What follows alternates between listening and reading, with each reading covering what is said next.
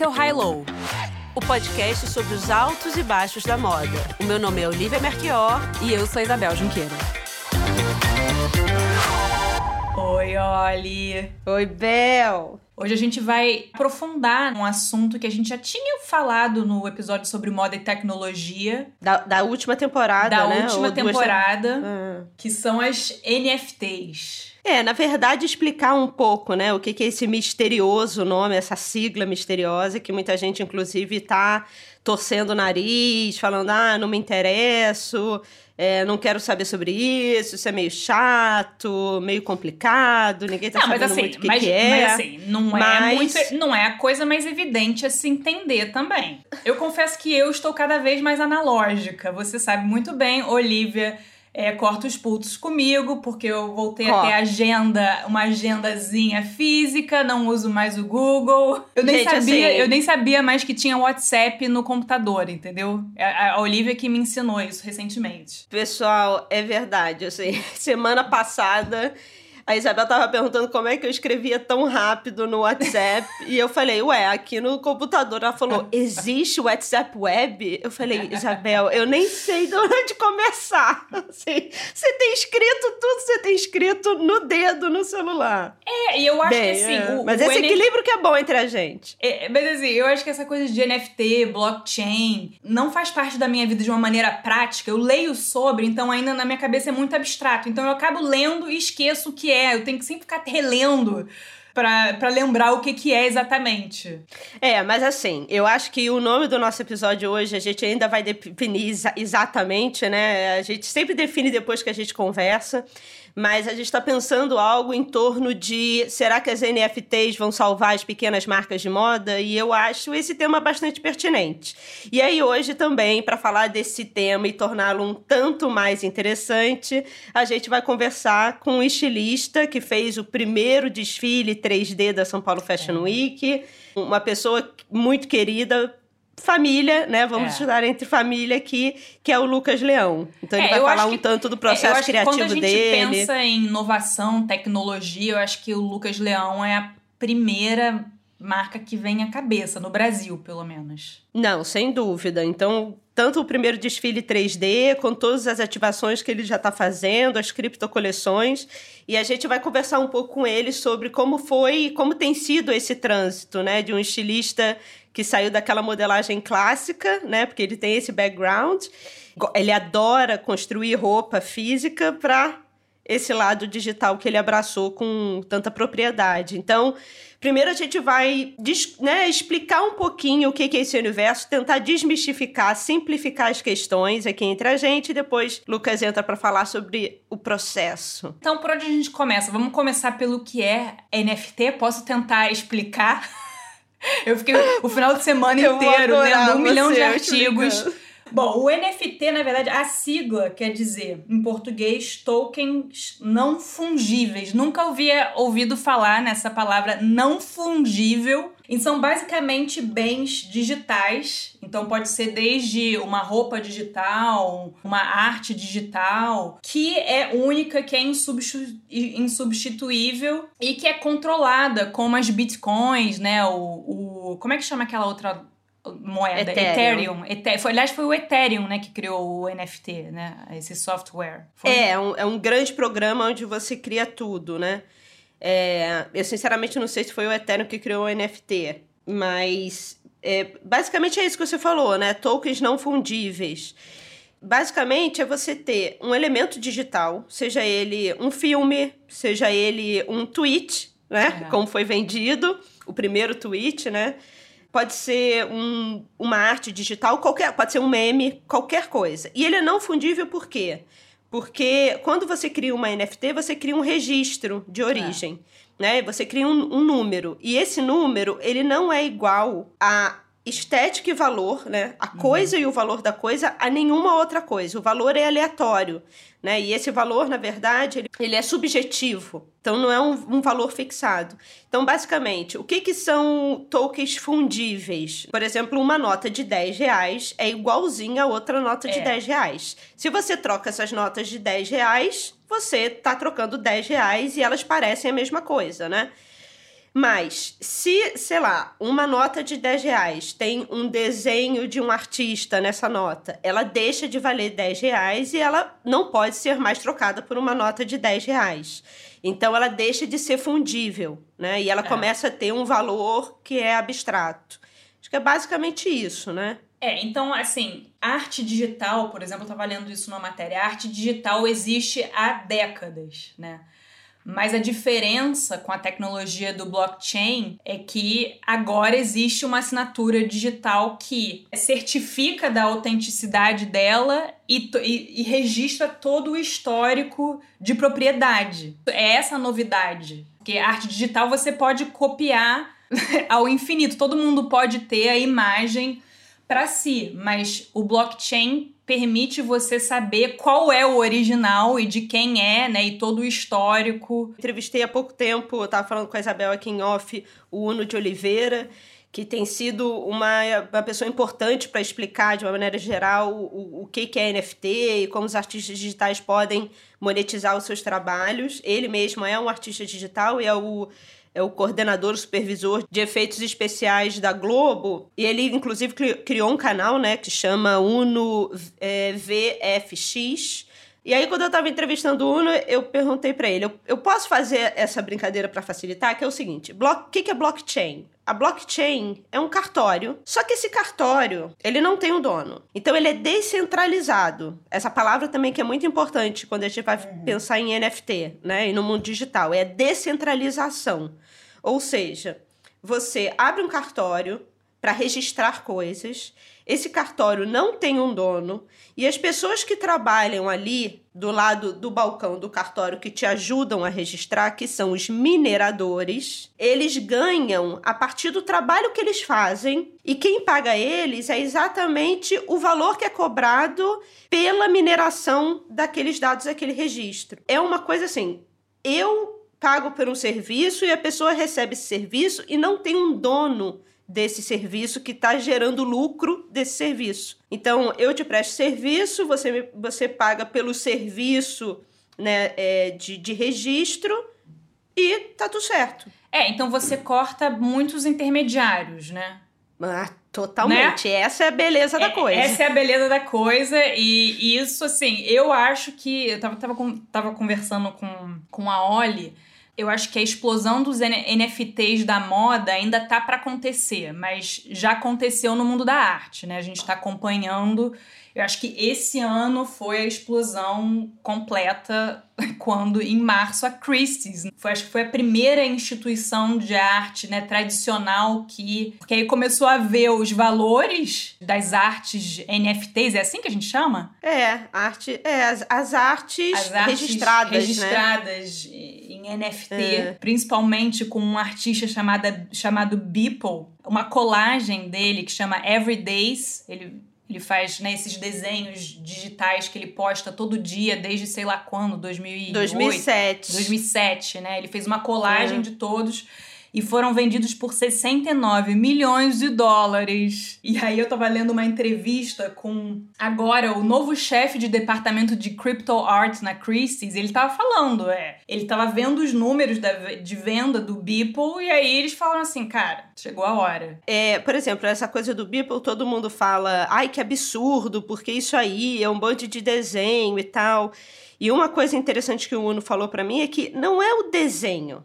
É é o fato do cara estar tá fazendo isso desde 2007. Uhum. É um registro da história do cara. Um dos caras que foi o pioneiro em, em, em criar esse, esse visual digital. Então, é. na verdade, o que você está comprando não é a arte em si, mas uma história. É história. Obviamente, obviamente, né, que esses números absurdos vêm muito da especulação, uhum. né? Então as pessoas falam, ah, mas o NFT é uma bolha. Sim, é uma bolha. Mas eu acho que quem está trabalhando com a NFT hoje entende que está dentro de uma bolha. As pessoas não estão desavisadas que elas estão dentro de uma bolha. Elas estão tentando surfar na onda, esperando a bolha explodir. Agora, quando ela explodir, isso não quer dizer que a, a negociação em NFT vai acabar. Mas ela certamente não vai ter os números exorbitantes. No entanto, é engraçado porque eu acho que esse trade da NFT, ele traz coisas do mundo real muito. Eu não sei se são as melhores possíveis, né? Porque tem um lado muito positivo da NFT, depois a gente pode falar, mas também tem um lado muito negativo. Eu acho que um dos lados negativos é porque a gente o mundo vira um cassino. Porque você pode tokenizar qualquer coisa. Eu posso tokenizar o meu avatar no Instagram. E tem pessoas já fazendo Sim, isso, tokenizando um no Instagram, né? Teve um jornalista do New York Times de tecnologia que estava escrevendo uma série de matérias sobre NFT. E até para ajudar no experimento, ele tokenizou um artigo dele do New York Times que foi vendido é. por. virou o maior patrimônio dele. Porque vendeu por, sei lá, Exatamente. 500 mil dólares, acho que é alguma coisa assim. Exatamente. Então você pode tokenizar qualquer coisa. E isso gera um aspecto que até é, que o Uno me confirmou, que é uma grande bolsa de valores ampliada. É isso, é stock market, né? Então, assim, só para você ter um exemplo também dessa bolsa de valores, onde a gente passa a registrar, né? E isso também tem um nome chamado minta, mint, né? Ou, é, mintar, que as pessoas falam. Ah, você precisa mintar o seu, o seu, o seu trabalho. Mintar é cunhar. Eu acho que, só para ficar claro, então, se a blockchain é o cartório, o Mintable, que é um aplicativo que você usa para negociar as suas artes, né? Ele já tem o nome de cunhagem. Então, ele é quase a casa da moeda. É quando você transforma o seu a sua arte em, em uma moeda, em algo de valor, né? Esse é o mintable. Depois a gente vai deixar tudo registrado, né? Mas só para você ter uma ideia, esse estudo de design chamado RTFKT, ele se juntou a um artista de 18 anos de Seattle, né? Essa meca do, do streetwear e dos, dos skatistas chamado Ferocious. E o Ferocious criou um tênis virtual, que é, na verdade, uma reprodução de um tênis real. E o que, que o mercado de sneakers amou nisso? E eles, e eles botaram para vender, né? São, eram três tipos. E um foi vendido a 3 mil dólares, outro a 5 mil dólares, outro a 10 mil dólares. E por que que isso foi maravilhoso para o mercado de sneakers? Porque a gente sabe, né, que é um mercado onde as pessoas compram os seus tênis para revender. É como uhum. fosse uma bolsa de valores, né, de, de tênis. Então você compra todo mundo, né, edições limitadas, fica todo mundo ali na fila, e muitas vezes as pessoas nem tiram da caixa, é. porque quando você tira da caixa perde o valor. Então as pessoas compram os tênis da edição limitada, deixa guardado e depois revende em leilões no eBay, né, em, em outros lugares. Com esse tênis virtual, o que eles falaram é que a galera podia ostentar o uso do tênis nas redes sociais sem abrir o sapato e sem é, diminuir. Fica intacto. Fica intacto. É. Então você compra a NFT, você tem aquele tênis, né? É, você usa aquele tênis e aí quando você vende, você vende a caixa e o sapato. O que é muito doido, né? Muito doido. Mas, mas aí quando você compra esse tênis, de que maneira você pode usá-lo? É, é, é tipo filtro? Ou é tipo pós-produção de uma foto, né? Que você insere uma foto sua ou tênis. Digamos assim, que nem é na The Fabricant, que foi essa marca digital que a gente mencionou no episódio de moda e tecnologia. Então, é uma marca que só funciona digitalmente. Eles criam tecidos, né, que nem existem, não tem como você replicar fisicamente. Mas agora o que dá para ser feito é que até eu acho que é o caso do Lucas, você cria, né, com, com essas texturas únicas ao mundo digital.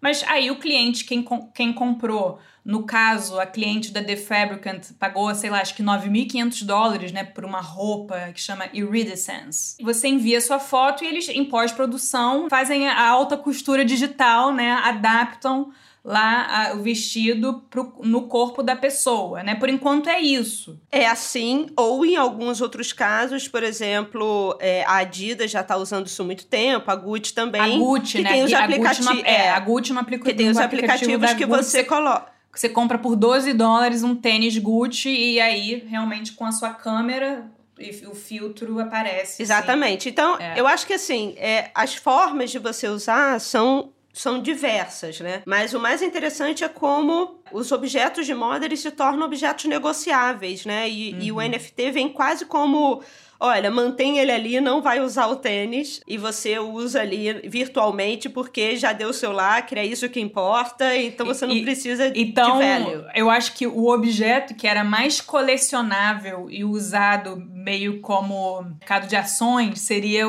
uma bolsa Birkin. Então eu acho que isso é coisa do, né, tem gente que coleciona isso e vê isso como investimento. Sim, sim, totalmente. E eu, talvez totalmente. isso seja coisa do passado. É, eu acho que a, a diferença é que, e esse é o ponto muito positivo para a gente responder essa pergunta, se a NFT ela pode ajudar as pequenas marcas de moda, é que não tem mais a Hermès, uhum. né? Então, quem cria a Birkin, né? O artesão da Birkin colocaria Birkin no mercado e aí o mercado diria se aquela bolsa tá valendo muito ou valendo pouco e as pessoas poderiam comprar direto do artesão, né? Então, por exemplo, quando a gente fala isso, o Lucas que fez uma coleção digital agora, né? Mas ele fez com, ele depois vai falar um pouco mais sobre isso mas ele fez através de uma empresa. Se ele pega aquela coleção e ele faz uma NFT, na hora que alguém compra, o dinheiro vai direto para ele. Uhum. E eu e, também... E direto mesmo, é imediato, não tem cartão é. de crédito, não é. tem, não, é direto, pá, na é. conta. Isso que é muito interessante também quando a gente pensa em blockchain, porque as pessoas falam, tem medo, né? Porque tem, tem muito hacker, né? A própria, essa própria empresa, ela, essa RTFKT, quando ela foi lançar alguns outros tênis, por causa do alto valor que ela ficou conhecida, ela foi hackeada. Só que a blockchain é muito segura, porque na hora que você fez um registro, não tem como você mudar aquele registro. E, e, outra coisa é que o dinheiro cai imediatamente na sua conta, ou seja, não tem um cartão de crédito, não tem, ah, eu vou te pagar e tal. Na hora que você aperta o botão para comprar um vestido do Lucas, por exemplo, e dá o ok, o dinheiro cai imediatamente na conta do Lucas. Pá. E na uma conta coisa virtual, né? que eu tinha lido isso em artista, que dava para você fazer com um NFT, principalmente no caso de obra de arte, né, que você revende. Bom, moda também, artigo de moda também. É que na revenda poderia também cair uma porcentagem pro artista. Isso é maravilhoso. Né? Por exemplo, o Beeple fez isso. O Beeple, é. tudo que ele vendeu, ele tem essa condição, é, 5%, assim. 5% de tudo que for revendido vai para ele, para a carteira dele. Isso também não tem intermediário, não tem uma pessoa que fala: "Ah, eu vou pagar a sua comissão um dia". Não, vendeu, passou para alguém, teve trânsito de dinheiro, foi pro pra conta dele. Assim, não, não, entendeu? Não tem ninguém, não tem um banco, não, não tem nada entre, é, é direto. Então, uma das coisas bacanas que o Uno falou é que ele já, ele já trabalhava com, como artista digital há 15 anos. E toda vez que ele tentou entrar no mercado de arte, o mercado de arte disse para ele que o que ele fazia não tinha valor, não interessava. Aí um dia ele pegou, quando ele conheceu a NFT, né, ele começou a abrir a carteira dele e começou a negociar, ele colocou uma arte dele para ser negociada num desses marketplaces e vendeu. E depois vendeu outra. E aí começou a valorizar. É. Ou seja, curador, galeria, o, o agente, acabou. Isso é hiperliberalismo, né? Então, assim, tem. As coisas estão sendo construídas. Então, assim, eu Bem acho que quando caramba. a gente conversa com a galera da arte, as pessoas falam, ah, mas isso não é arte e tal. Primeiro que o, o Uno usou numa outra entrevista que eu, quando eu tava pesquisando sobre ele, falando quando o Duchamp botou o mictório de cabeça para baixo, todo mundo falou que aquilo não era Exatamente. arte. Exatamente. Então ele falou assim: a gente está vivendo uma mudança de paradigma. Olá, primeiro episódio da, da temporada, né? É uma mudança de paradigma. É bom ou é ruim? Ninguém sabe. E o próprio Uno falou que se alguém te disser, ah, eu sei tudo sobre NFT, é caô, porque uhum. a coisa está sendo construída agora, ninguém sabe. É. Então, o que, o que ele fala e diversas outras pessoas que eu conversei que estão nesse universo, é que fala assim, olha, eu tô afim de entender como esse mundo está sendo construído. E eu acho que a gente está vivendo esse, esse, esse lugar dessa mudança de paradigma que a gente comentou no primeiro, no primeiro episódio da temporada, que talvez não tenha ficado tão claro, é que o mundo digital é como fosse um novo planeta, é. zerado. Novo zerado. mundo. Tem que construir tudo. E, e, a NFT faz parte também de um outro conceito interessante para o pessoal de moda deixar, né, de deixar de ter medo, que é Web 3, que é a internet número 3. Isabel está fazendo uma cara maravilhosa aqui. Nunca ouvi falar. Prazer. Prazer. Isabel, então, assim, nunca ouviu falar. A Web 2 é o que a gente praticamente vive hoje. Uhum. E ela é orientada pelas grandes big techs. Principalmente é. você entra, você vai no Google. A Web 2 você precisa é, ser atravessado ainda pelos bancos para fazer transações na internet, pelos bancos físicos, né? Você, você ainda está centralizado, mas você faz todas as suas transações, as suas pesquisas é, através de empresas. Uhum. Você não faz um a um, não sou eu a você. A Web3 é a web descentralizada, ou seja, eu vou negociar um lance meu com você. Não vou passar pela Google, não vou passar pela Amazon, não vou passar por um banco, não vou passar por ninguém. Eu, eu vou vender a minha coisa para você e a gente vai fazer a nossa troca de dinheiro. Uma coisa que eu achei muito interessante, né? pegando o exemplo do Beeple, e que com essa venda do, da Christie's ele virou o terceiro artista vivo mais cotado, né, com um lote mais caro em, em leilão, é que um dos artistas mais bambambãs do mercado tradicional do, da arte contemporânea, que é o suíço Urs Fischer, então quer dizer, ele tá, nos, ele tá no circuito de museus de arte contemporânea mais badalados, ele é representado pelo Gagosian, né, que é o maior galerista do mundo. Ele foi um desses artistas que tentou entrar nessa seara dos NFTs para explorar, que é uma coisa que ele falou assim, cara, isso tô aprendendo do zero, isso é muito excitante e tal. E aí ele participou de um leilão e aí o Gagosian foi super contra. Por quanto foi vendido o vídeo NF NFT dele? 97 mil dólares. Mil? mil? 97 mil dólares.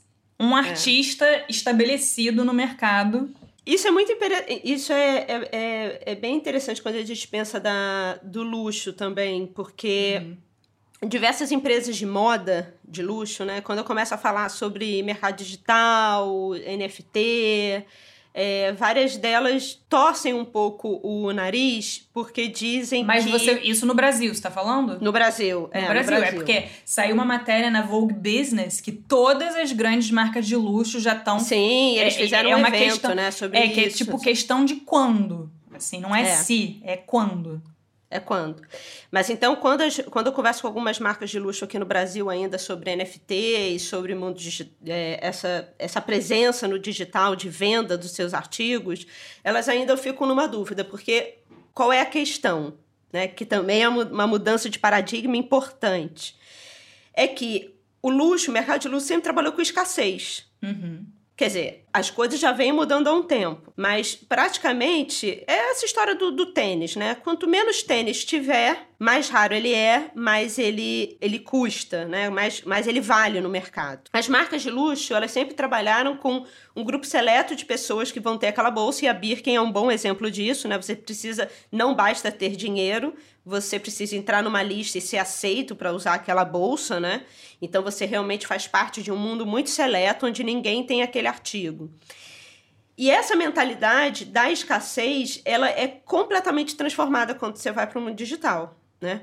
Porque o que, que valoriza uma NFT? É exatamente a popularidade dela. Uhum. Então essas marcas falam assim: ah, mas imagina, eu vou fazer é, o meu vestido né, que é um vestido cultuado e ele vale não sei quantos dólares e tal, eu vou fazer é, o, o mesmo vestido para ele ser usado digitalmente em qualquer pessoa, de uma forma democrática? Quando você pensa em NFT, sim. Então, quem compra uma NFT, diferente de quem compra um artigo de luxo no mercado real, e ele, na verdade, quer dizer que só ele tem aquilo, só ele conhece aquilo, só ele é detentor daquela obra. No NFT, não. Você fala, eu sou o detentor da obra, mas usa aí, galera. Porque quanto uhum. mais viralizar, mais valor tem a NFT.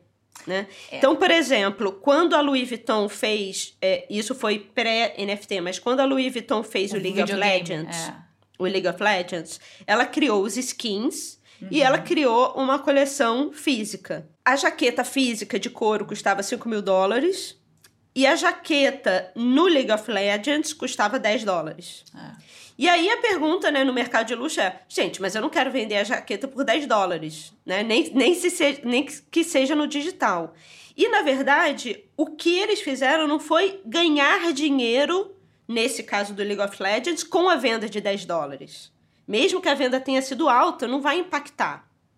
No entanto, o fato das pessoas terem viralizado a jaqueta tanto e ela ter se tornado tão acessível no mundo digital, na hora que a jaqueta verdadeira entrava vestida por alguém numa sala, uhum. aquela jaqueta virou quase um mito. A, a, jaqueta entra na sala e todo mundo já conhece a jaqueta. Então é como é, se fizesse que, e, e ainda tem E ainda tem um outro, um outro aspecto que quando eu tava eu estava lendo mais, na verdade, sobre no mercado da arte, mas esse cara que é chefe do departamento de crypto art da Christie's, que ele, quando ele estava falando da venda do Beeple, ele falou assim: durante o leilão eu conhecia três, quatro pessoas que são clientes da Christie's. A grande massa de pessoas fazendo lance eram completamente novas. E eu acho que isso traz um. É isso também, traz um novo público para Louis Vuitton no caso do League of Legends, né? Na, na Sem na dúvida. E, que eles fizeram. E eu acho que aquela história, né? Da, da sociedade do espetáculo, uhum. né? Do, é, eu acho que o Lipovetsky, quando ele fala da sociedade transestética, a gente está vivendo o auge da sociedade transestética, né? É. Porque o que vale é o quanto você se populariza no digital. Para mim, isso não é nem bom, não é ruim só é. Então, tem lados, tem um lado positivo, que é você valorizar o trabalho de um monte de gente que era excluída do mercado tradicional das coisas, né? Artistas que recebiam não da galeria, né? Artistas que é, tinham que se submeter a um certo tipo de vínculo, né? De, de pagiagem, algumas pessoas que eram esses cânones, né? Do, do mercado e tal, e um certo saber. Agora eles podem colocar e ver quem quer pagar, né? É. Ó, isso aqui é o que eu faço. As pessoas gostam, as pessoas não gostam, né? E você já não tem um filtro. Ao mesmo tempo, você não tem um filtro, né? E aí você com, começa a tokenizar qualquer coisa. E aí a vida vira um grande Black Mirror, porque você pode tirar uma foto. Eu posso tirar uma foto agora dessa tela nossa aqui, criar um NFT e para as pessoas que gostam do high-low, botar isso em leilão. Você quer uma foto é. minha e da Bel? Acho e que aí, poderíamos vira... fazer isso, hein? Olha, a gente, né? De dinheiro, pro high-low né? Inc., acho que é uma boa estratégia. Tá aí. Mas, mas o problema é isso, é que se tokeniza tudo. E aí, uma das coisas que eu... É, óbvio, a gente está vendo também né, todas as acusações da NFT com o problema do CO2, da emissão de CO2, né? Porque a é. mineração, né, ou seja, o registro né, da, das coisas na blockchain, ela, ela, na verdade, requer muita energia, que são é. supercomputadores que fazem isso. Hum. Então, quanto mais potente o computador, mais energia ele precisa. Mas, sinceramente, não acho que esse é o grande vilão, sabe? Assim, a gente é. precisa saber. Só teve um, um, uma pesquisa que saiu sobre isso.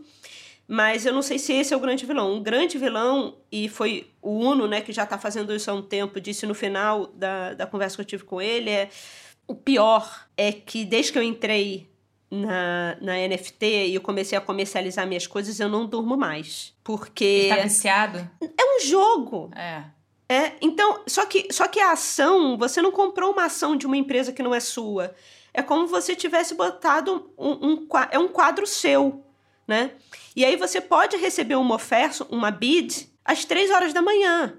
E você vai recebendo, porque é o mundo inteiro falando quanto quer pagar na sua obra. É. E ele fala, cara, é muito difícil segurar a ansiedade, porque na hora que você coloca a sua obra, você quer ver o quanto as pessoas estão pagando por ela. E aí você deixa de dormir. Então tem um grau de ansiedade que é muito ruim. Isso ele falou. Porque é, é, negocio, é, é cassino, né? Ele falou, ele falou que o mundo é um cassino. Mas eu acho que existe essa relação quando a gente fala tanto hoje em dia sobre é, saúde mental. A saúde mental vai para vala, né? Mas eu acho, eu, o, que, o que eu sempre falo é que o problema não é o digital, é, assim como o problema não é o real, é como a gente lida com o digital. Né? O problema não é o celular, o problema é a gente depositar todas as nossas expectativas no like.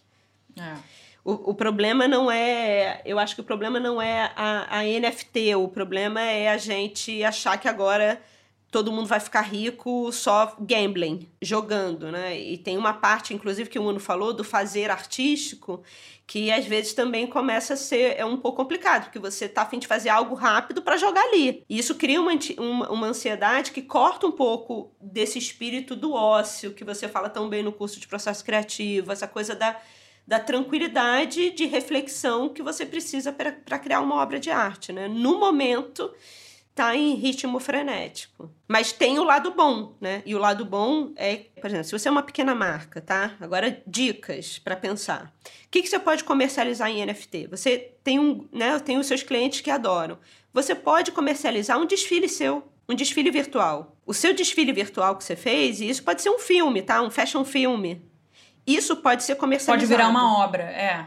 É, é porque não é uma obra, é, pode ser algo que. É um produto. Tipo, é um produto. É um produto, né? Porque aí não vamos falar como arte, porque aí não é. Né? É um vídeo de um desfile, mas isso pode ser comercializado. E tem um monte de, de marketplace surgindo agora, tanto para a galera da música, inclusive tem um em português, né? Mas tanto para a galera da moda, que é você compra partes da produção da marca exatamente para ajudar a marca a vigorar. Então, por exemplo, você, você pode criar uma, uma coleção onde você venda uma edição limitada de vestidos digitais. É. E aí você pode é, vender e, 20 vestido, vestidos. É, vestido digital, o céu é o limite, né? O céu é o limite. O céu é o limite. Você, então tem várias coisas. Você pode, você, pode, você pode criar NFT do seu fashion film, você pode criar NFT do seu lookbook, contanto que ele seja, ele vire um arquivo digital você pode vender fotos de um lookbook, fotos de um editorial. Você pode vender. É...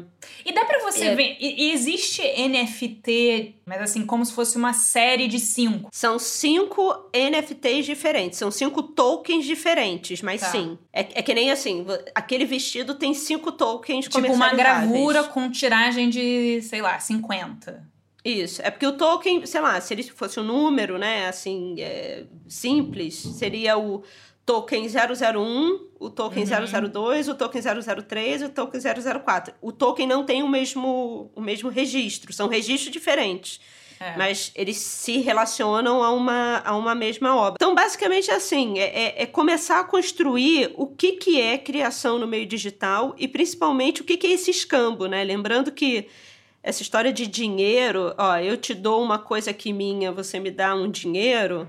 Isso é, é o que a gente define como organização da nossa sociedade, a gente troca o quê pelo quê. Já houve o tempo onde trocava, né, onde fazia escambo, né? Você trocava é, um saco de farinha, você me dá um saco de leite, você me dá um pedaço de carne e eu te dou é, três sacos de café. E agora o que está se estabelecendo nesse mundo novo, digital, que está começando a ser habitado, é exatamente a gente troca o quê pelo quê. E aí é uma diversão também as, o nome das, da, da, das moedas, né? Porque você pode criar a sua moeda, tá, Isabel? Você pode criar a moeda Isabel Junqueira. Belcoin, Highloin. É.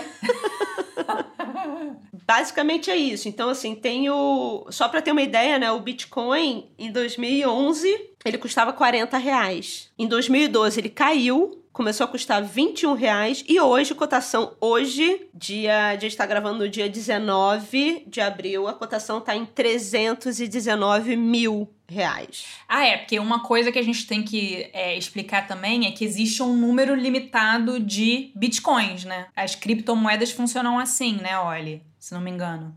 Então, quer dizer, não, não existe como, tipo, uma, um banco central que pode emitir mais, né? Exatamente. E agora chegou aqui na nossa tela, né, e no áudio de vocês, esse estilista que a gente considera família e que a gente admira tanto, chamado Lucas Leão. Oi, Lu. oi, Lucas. Oi, gente. Oi, Olho. Oi, Bel.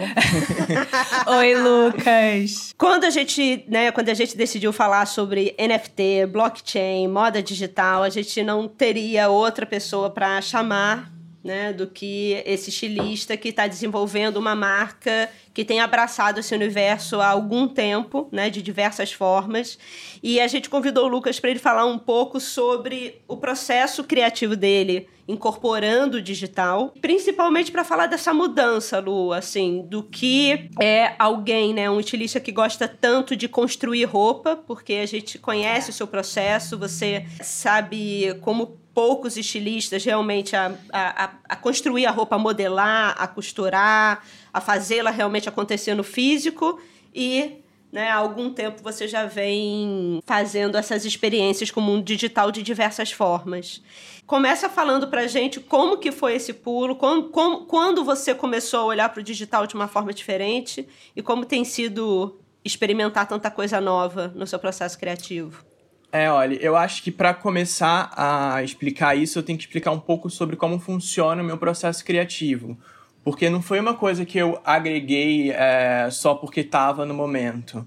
Foi muito que em paralelo e tangenciando com o meu próprio processo criativo. O meu processo criativo, ele é sempre eu não paro, né? Ele é o, eu acho que ele é o tempo inteiro. A gente recebe estímulo do mundo o tempo inteiro. Então eu estou o tempo inteiro coletando coisas. É óbvio que eu não estou o tempo inteiro fazendo coleção, mas o tempo inteiro eu estou coletando imagem, estou indo em exposição, tô, tô pegando tudo e colocando dentro de pastas, né? Então eu sempre vou coletando todas as informações que eu acho interessante. Final, quando chega a hora de de fato fazer a coleção, eu tenho uma coletânea enorme de material e aquele material vai me dando respostas sobre o que eu quero falar e sobre as questões que eu acho que estão permeando a cabeça das pessoas naquele momento. É mais ou menos assim. E o, e o digital, ele veio que, como uma expansão desse processo criativo. Sobre como uma, mais uma forma da gente conseguir se expressar e da gente conseguir falar coisas que a gente não conseguia antes falar pelo físico. Eu não gosto de falar que é uma coisa nova,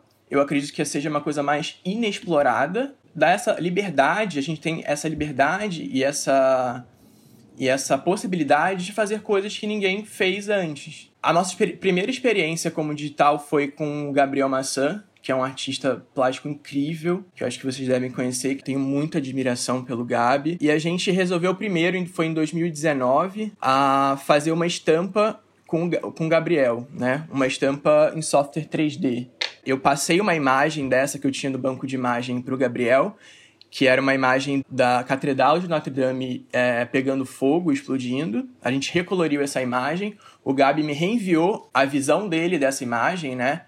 A imagem toda recolorida em software 3D. Depois a gente imprimiu essa estampa do Gabi, que ele fez a partir desse, dessa imagem que a gente tinha coletado, e a gente no estúdio foi meio que tridimensionalizando essa estampa para ela tomar forma mesmo, sair como se fosse sair do bidimensional. É sobre tanto digital quanto físico, né? Os uhum. dois, não é nenhuma coisa nem outra é sobre o encontro desses dois universos para a gente conseguir formar essas, essas visões novas que a gente não viu ainda. Depois disso, em 2019 ainda, há dois anos e meio atrás, a gente apresentou um avatar de uma roupa digitalizada no São Paulo Fashion Week. Então aí foi a primeira pessoa a apresentar isso num desfile. Aí a gente pode falar que foi a primeira mesmo. Que no final do desfile a gente teve, a gente teve todo um storytelling e uma narrativa no desfile, que a gente estava falando nessa época, eu acredito que foi sobre o apocalipse na era digital. E no final a gente trouxe essa roupa, esse ser, esse avatar digitalizado. E... Que foi uma parceria com a Beyond Compare. Que foi uma parceria com a Beyond Compare, né? A gente nunca tá sozinho, a gente nunca consegue fazer nada sozinho, né? Hum. É porque eu acho legal falar da Beyond Compare, porque o mundo digital também tem isso, né? O Lucas está aqui no Brasil fazendo uma coleção, a Beyond Compare está na Europa e, mas ao mesmo tempo não, não tem mais geografia, né? Essa geografia de limite não existe. Então, olha, o curso que você está fazendo, vamos fazer alguma coisa junto, vamos desenvolver, vamos, acredito no, no, na mensagem que você quer passar né? E, e, vamos junto. Então tem muito de dessas ligações, né, geográficas. É, isso fala muito também sobre, sobre essa era digital que a gente vive, né? Sobre essa quebra de limites que a gente que é possível nesse meio digital. Aí só para criar mais um paralelo, né? A gente tem essa última coleção a Ether, que ela fala sobre imortalidade, para quem não entendeu. E, e só gente... uma coisa, Lu, eu, eu, adoro o nome porque é, tem o nome da, da criptomoeda também que chama Ethereum, Ethereum. né? Que vem é. do Sim, Ether. Tá tudo, é. tá tudo conectado. É. Tá tudo conectado. É, que ela fala sobre imortalidade nessa, nessa era que a gente vive, né? Que é uma.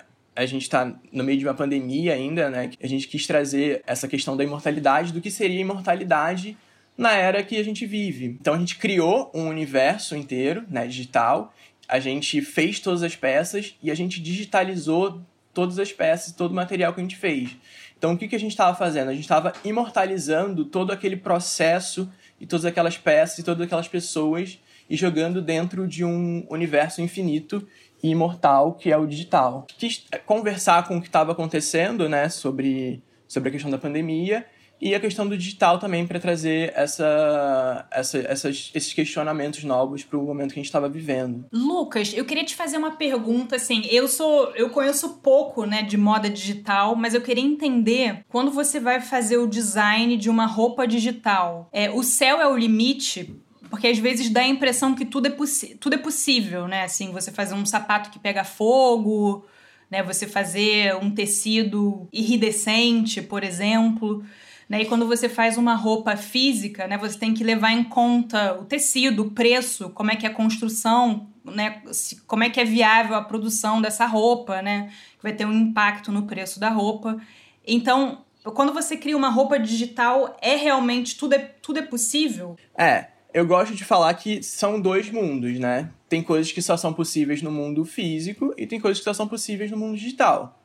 Mas, assim, é óbvio que a gente tem uma gama de possibilidades muito maior no, no digital, né? A gente tem muito mais ferramentas para conseguir construir, contar uma história, né? Uma narrativa dentro de, do mundo digital que ele, que ele oferece para a gente muito mais ferramentas para a gente explorar e para a gente conseguir contar essa narrativa através da roupa. Por exemplo, hoje em dia a gente insere muito mais, tem muita gente mais inserindo essa, essa, essa parte da digitalização das peças no processo criativo mesmo, sabe, Bel? Antes de fazer a pilotagem, que é um processo super custoso, que demora muito para fazer, as marcas estão começando a pilotar no software. A gente ganha muito mais tempo, né? Porque a gente está vendo muito mais rápido a, a, pilotagem e a primeira ideia do criador ali no, no software 3D. E a gente consegue economizar tanto material quanto mão de obra. Paralelo a isso, a gente tem a possibilidade também da. Com a, com a NFIT, a gente tem a, a mais, mais possibilidade de a gente conseguir comercializar isso. Porque, assim, é, muita gente acha que o digital é livre, que, que, é, que é free, é uma coisa free.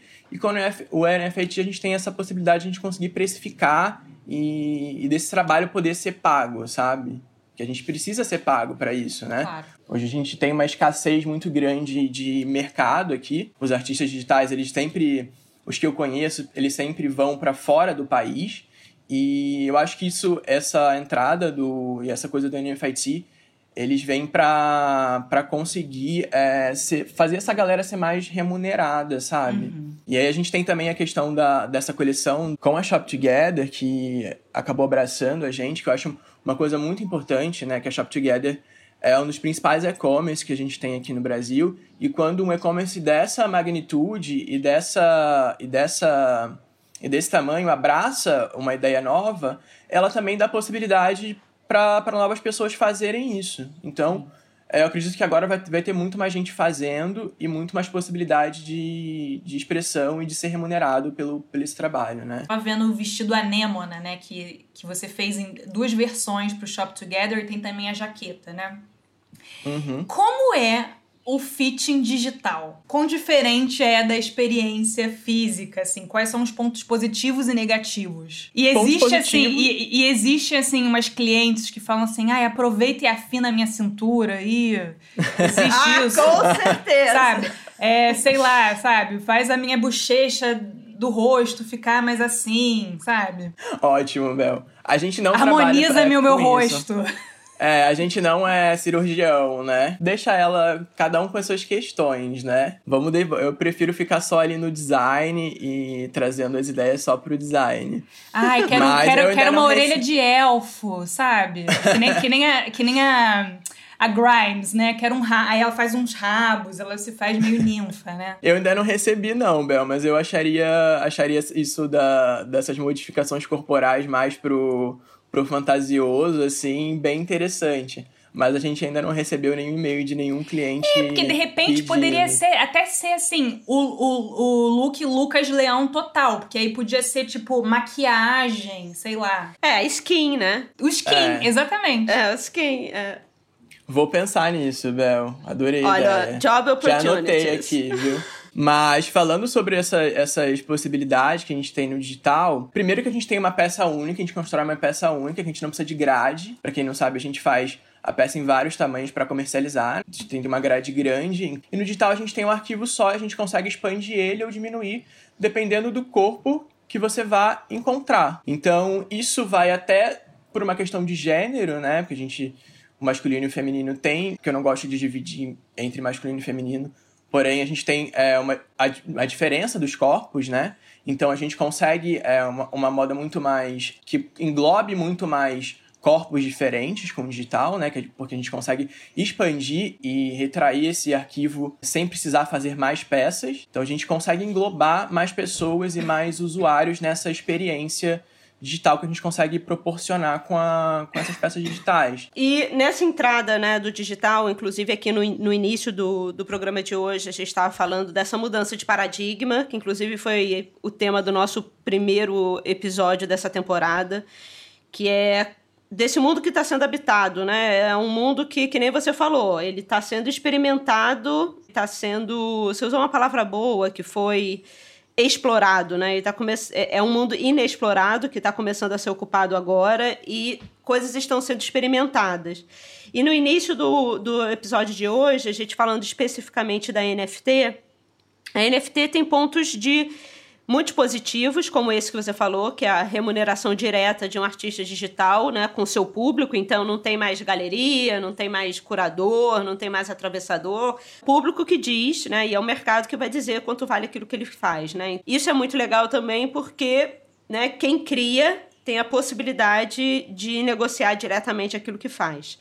No entanto, tem todo, todo uma, um questionamento não só sobre sustentabilidade, como a emissão de CO2 no mundo, que os mineradores do, da NFT é, precisam de, de máquinas muito potentes que gastam muita energia.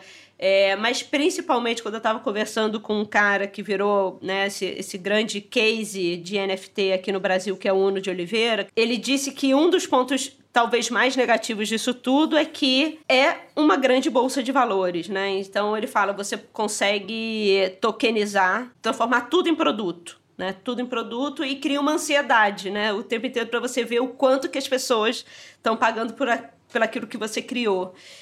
Do lado da moda, o que, que qual é o ponto mais positivo, né, de você sentir essa essa introdução da, do processo criativo no digital. Eu acho que até você falou um pouco já, mas uhum.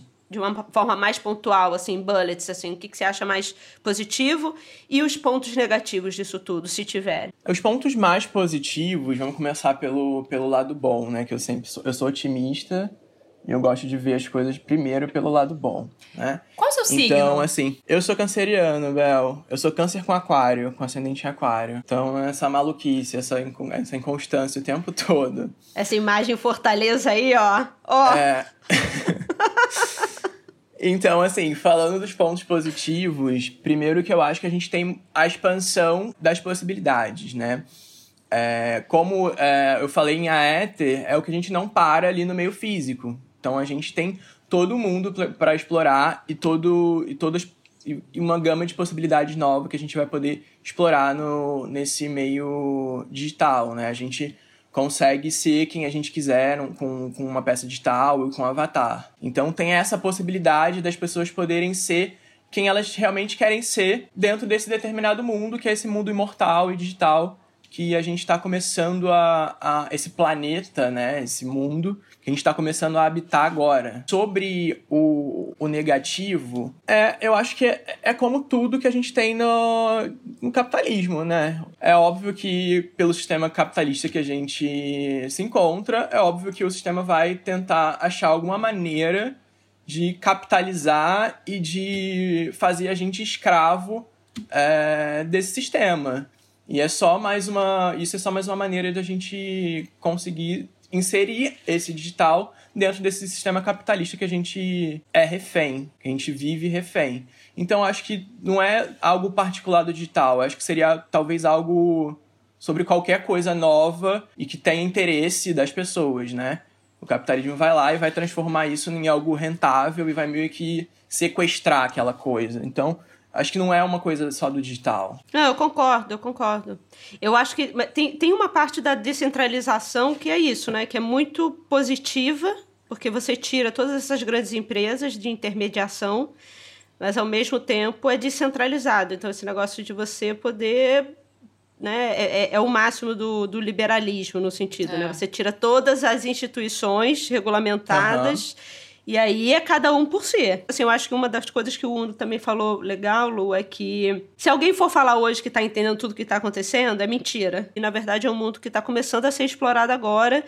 E o que ele falou e o que eu sinto também muito de você é que é experimentar coisas, né? E, é. e ver o que, o que, que acontece, e ver o né, como que a gente pode trabalhar mais a nossa criatividade a partir de novas ferramentas, mas também não depositando todas as nossas expectativas e como fosse uma grande salvação, porque esse é o problema, né? É o que ele falou, é achar que agora, por causa disso, a minha vida vai mudar e agora tudo vai ser perfeito e como você mesmo falou que eu acho perfeito é tá dentro de uma estrutura muito maior e de problemas que acabam sequestrando, né? É, é só mais uma possibilidade, na verdade, é. né? Eu acho que numa não anula a outra, né? É. O real nunca vai anular o digital, o digital nunca vai anular o físico. Eu gosto de encarar isso muito como a junção desses dois universos em uma coisa só. Quais são os desdobramentos assim da moda digital que você ainda não explorou, que você gostaria, sei lá,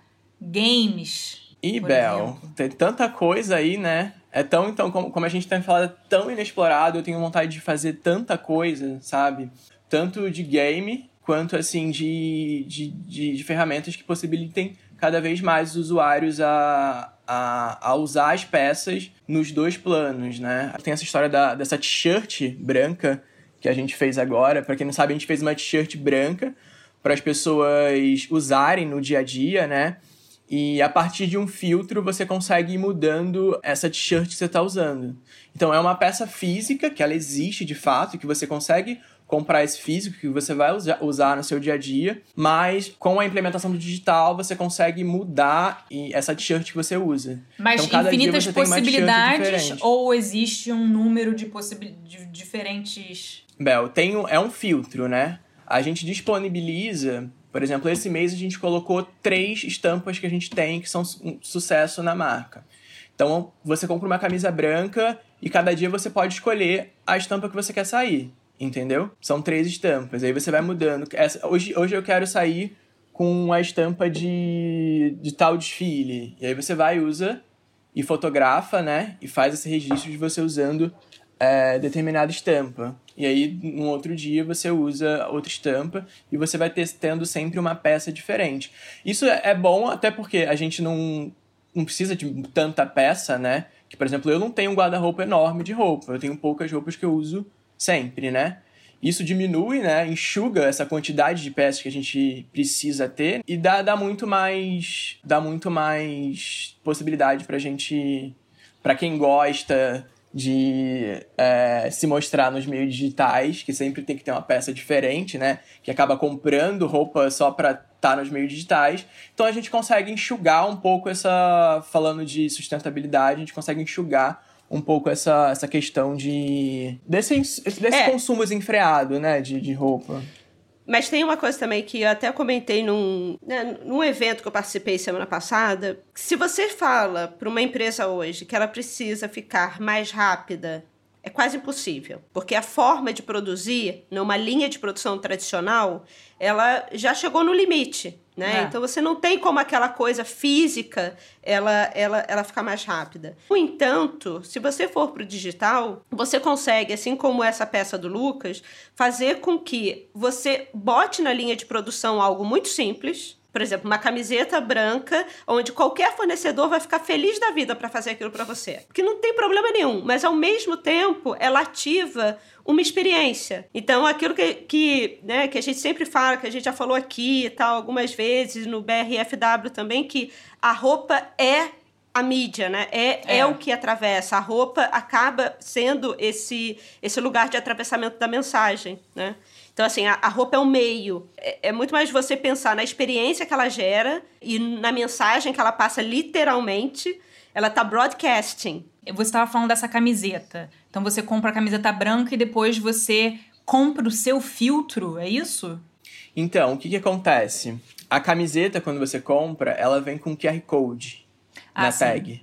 E aí você consegue ler, o seu celular consegue ler o QR Code quando você compra e ele automaticamente destrava é, uma determinada quantidade de filtros.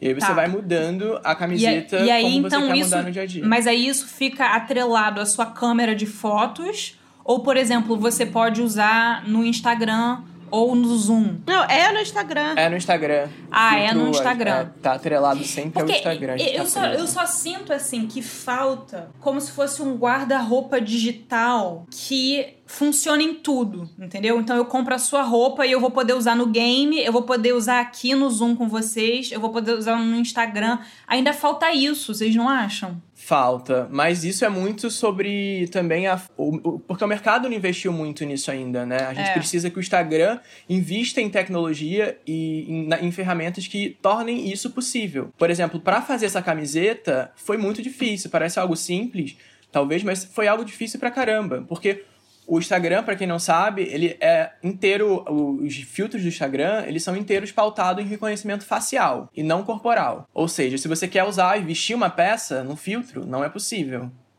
Então a gente teve que criar todo esse sistema de que a, que a estampa conseguisse encontrar o seu corpo, sabe? A peça.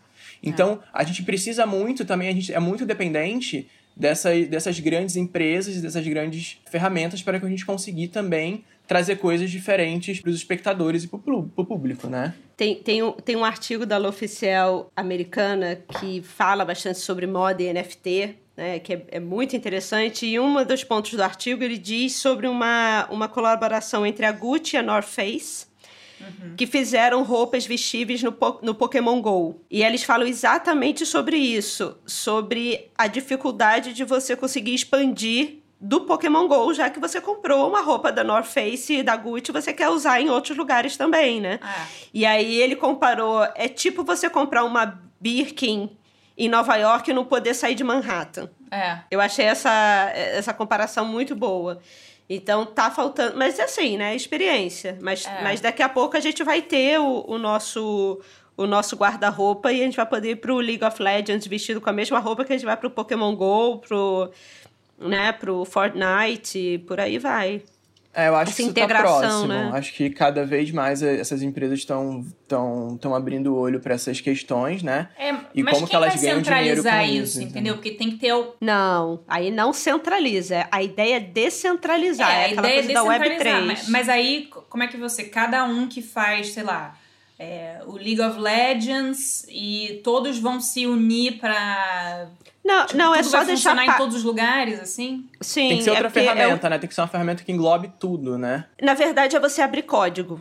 Hum. Né? Eu acho que a descentralização é porque quando o Pokémon Go ele, ele, né, ele se constrói, ele não faz o código dele aberto. Né? Por exemplo, e aí eu vou fazer um merchan aqui da exposição do Lucas, que o próximo passo também tem agora uma, a primeira exposição de moda em metaverso que a gente está criando junto, né? O Lucas e a BRFW, a gente está montando essa exposição que é, é, toda criada em um ambiente de programação aberta, né? Que uhum. é o Mozilla e que é de open source. E a nossa escolha também para fazer essa exposição no Mozilla é exatamente essa ideia de democratizar o acesso. Então, diferente de ter um lugar que vai ter um código fechado, que ninguém vai saber como aquilo foi construído, o Mozilla é uma plataforma de código aberto, aonde você pega o código e você customiza a sua maneira. Uhum. Mas o código do metaverso é aberto. E isso tem sido uma grande preocupação também, descentralizar. Então, a gente não está pagando uma plataforma de código fechado para fazer A gente está fazendo dentro de um lugar de código aberto de que, assim, qualquer pessoa que saiba o mínimo de programação, qualquer pessoa, é só saber programação, entra lá e, e consegue customizar a sua maneira. Mas é como se fosse uma galeria pública. Gente, eu, eu a gente tá, a gente está indo para o final, é. infelizmente, mas assim, tem uma última pergunta que eu acho que pode interessar bastante gente. A gente tem feito, né, tem conversado com bastante eh, estudantes de moda, né, rodado faculdades, você tem falado, dado diversas entrevistas sobre o que você tem feito, conversado, inclusive fazer um merchan aqui, dando um curso maravilhoso sobre desenvolvimento de coleção, né, que a gente indica. Muito elogiado. Temos, Muito é, elogiado. dividimos alunos, né? É. Né? A gente, é. Eu sempre jogo também os alunos pro high-low também, sempre digo. Vai de lá e vem de cá. Mas eu acho que uma, um, talvez você tenha isso no seu curso também, essa, esse questionamento que a gente, quando vai apresentar o BRFW nas universidades, a gente também ouve. É, mas como que eu começo? Como que eu começo a trabalhar? Eu estou aqui numa faculdade fazendo uma coleção, é, aprendendo, né? De uma forma, entre aspas, clássica, que existe esse problema em diversas faculdades de atualização para esses processos digitais, o que ainda não aconteceu. O que, que você diria, assim, por onde começar? Além de fazer o seu curso, óbvio, mas assim, por onde começar? Vejo muito quando os alunos chegam que eles jogam uma expectativa muito grande para a faculdade e para os professores. E isso, eu acredito que seja tenha que vir muito mais deles, sabe? Esse interesse em aprender e esse esse sangue no olho, sabe? De querer dizer alguma coisa, dessa vontade de querer dizer alguma coisa. Então isso tem que estar presente no trabalho deles também, sabe? É, não sou eu que vou falar, e você tem que fazer isso dessa maneira, ou uma instituição que vai falar, e você tem que fazer isso dessa maneira, porque dessa maneira vai dar certo. Não é bem assim, né? A gente existe uma série de possibilidades e uma série de maneiras de a gente conseguir tornar algo real. No curso, é, eu até brinco que não é bem assim. Eu tô lá para mostrar algumas possibilidades e eles escolhem a maneira que eles querem fazer. Mas eu acho que para quem come quer, quer começar, é não se prender tanto em instituições de ensino e buscar muito conhecimento, é, o conhecimento a partir da pessoa mesmo. A internet está aí, né, para isso. A gente tem uma gama de livros digitalizados, uma gama de conhecimento que está tá, tá aí digital, que a gente pode aprender tudo, muita coisa digitalmente não é esquecer também o orientador e a faculdade que ele tem que eles vão te trazer coisas muito importantes, né? Mas é não é, é, é, é explorar mesmo, sabe? Até esse, esse, esse sangue no olho de pesquisar novas, novos métodos, de ver o que, que, o que, que tá de novo no mercado e de aprender mesmo, sabe? Se você não tiver fogo no olho e querer dizer alguma coisa, você não vai conseguir chegar em lugar nenhum. Mas a parte muito dos alunos também, sabe? A gente não resolve a vida de ninguém. A gente tá lá para botar a pessoa pra, lá para cima, né? Para aumentar o que, que ela faz, né? Para dar um para dar um boom na, na, naquela expressão da pessoa. Só que a gente não faz tudo sozinho, né? A gente precisa que a pessoa esteja esteja ali é, apta a fazer e a se jogar no, no que ela quer fazer, né? Bem, eu acho que esse, inclusive, foi um dos estímulos para a gente fazer esse episódio né, sobre NFT, porque muita gente ainda está torcendo o nariz, falando, ah, mas isso é coisa de game, isso não tem interesse, isso não é arte, isso não sei o quê. Eu acho que, no mínimo, a gente precisa querer entender o que está acontecendo no mundo, é. né? E eu acho que esse é um assunto essencial para todas as pessoas que trabalham com moda, não só com criação, mas com, com comunicação, com produção, minimamente ter o interesse de entender o que está acontecendo no mundo e não ficar. Porque assim, a, pi, a, pior coisa que pode existir é ficar ignorando um assunto porque você é. não o entende, né? Então é aí que você não transforma nada. Você pode até não gostar, mas você precisa entender sobre o que ele está falando, né?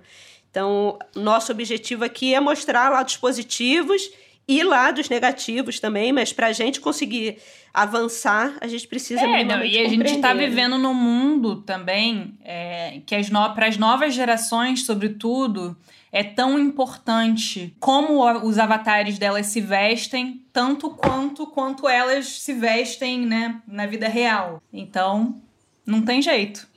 É. Não tem jeito, né? Isso. Eu só queria fazer, então, dois merchans aqui, né? um é sobre a exposição né, do Lucas com o BRFW, que vai ser lançada no final de maio. E você pode entrar na página do BRFW, entrar no Linktree né, do Lucas também, para saber como você pode fazer parte dessa experiência. Se você, assim como o Lucas falou aqui do Gabriel Massan, que é uma pessoa muito querida por todos e quer ver uma entrevista onde ele fala do início da carreira até o final, tem uma no canal do BR, BRIFW no YouTube, né? Brasil Immersive Fashion Week. Tem uma entrevista com o Gabriel Massan. Também tem, né, o desfile do Lucas e tem o desfile de mais outras marcas muito corajosas que foram muito generosas em fazer parte desse, dessa primeira edição, né? Dessa semana de moda é, imersiva. Mas, Lucas, obrigada pela, pela sua participação. Adoramos.